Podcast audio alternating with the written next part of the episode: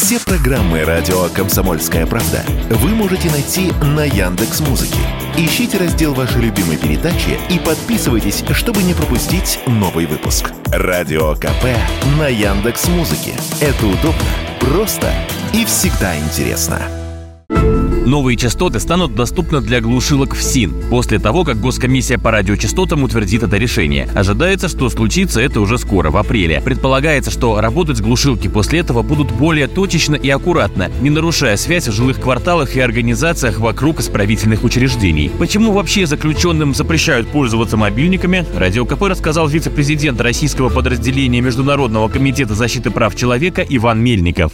Естественно, есть возможность, если мы говорим про следственные изоляторы, оказания давления на свидетелей, да, когда заключенный может звонить, угрожать, или же, например, позвонить подельникам, да, для того, чтобы что-то сделали с тем или иным свидетелем, вплоть до убийства.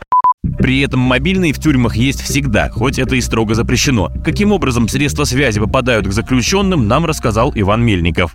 Коррумпированные сотрудники, они приносят туда мобильные телефоны зачастую. Ну, на этом такой вот бизнес делается, да. Абсолютно понятно, что, к сожалению, ФСИН на сегодняшний день одна из самых коррупционно емких ведомств, наверное, у нас в стране. Это видно и невооруженным глазом, наверное, для всех. Тех, кому звонят из так называемого службы безопасности банка, да, вот. И понятно, что, ну, телефонов там много, это бизнес.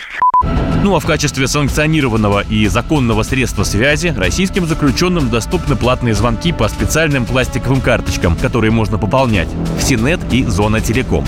Василий Кондрашов, Радио КП.